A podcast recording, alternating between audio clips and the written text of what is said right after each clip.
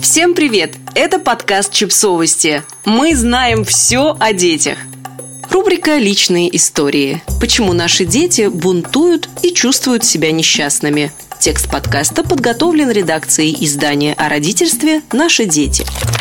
В детстве я была типичной отличницей, хорошей девочкой. Родители практически не знали со мной забот. Доска почета в школе, грамоты и конкурсы в музыкалке. Послушная, воспитанная, беспроблемная. Школа, уроки, репетиции, дача с родителями по выходным. Но однажды я вдруг перестала ходить на сольфеджио.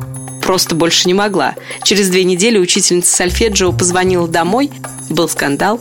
Я так и не смогла объяснить родителям, что это был за выкрутас. А вот современные ученые смогли.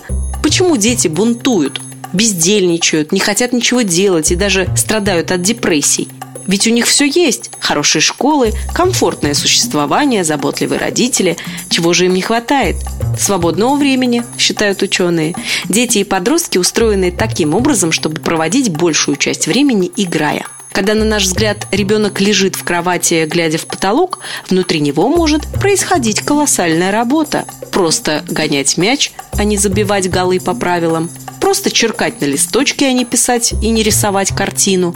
Просто смотреть вокруг, а не проводить исследования. Чем такое времяпрепровождение отличается от организованного взрослыми досуга? В нем нет правил, нет видимых рамок, нет обязательств, нет соперничества. В нем есть свобода и простор для воображения, радость от игры без цели. Свободная игра – обязательный компонент рецепта здоровой личности. Без нее ребенку трудно сформировать самооценку и автономность. Ученые подсчитали, что в последние годы у детей стало примерно на 12 часов меньше времени на свободную игру в неделю.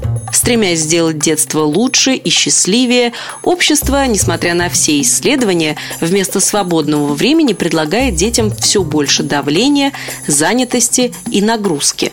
Мы наблюдаем за тем, как дети становятся все несчастнее, и пытаемся решить проблему, обращаясь к психологу и назначая им лекарства от депрессии. А потом удивляемся, почему все это не работает. Что же делать? Оставить детей в покое. Свободное время – это не кружки и секции, в которых ребенок может заниматься тем, что у него получается под контролем взрослых. У свободного времени нет структуры и навязанных правил, нет цели и необходимости быть лучше других. За свободное время не наказывают и не дают наград. Вспомните попытки взрослых превратить хобби в бизнес. Далеко не у всех это получается, когда вместо того, чтобы погрузиться в любимое дело от души, мы вынуждены постоянно контролировать спрос, предложение, логистику, сроки и множество других моментов. То, что приносило удовольствие, может начать нас фрустрировать. Поэтому, если ребенок любит рисовать, дайте ему бумагу и карандаши, а не спешите записывать в художественную студию. Нравится музыка? Включите любимую песню. Не пытайтесь постоянно проводить время с пользой и не впадайте в отчаяние от того, что сын или дочь ничего не хотят. Возможно, они просто устали и отчаянно нуждаются в свободном времени.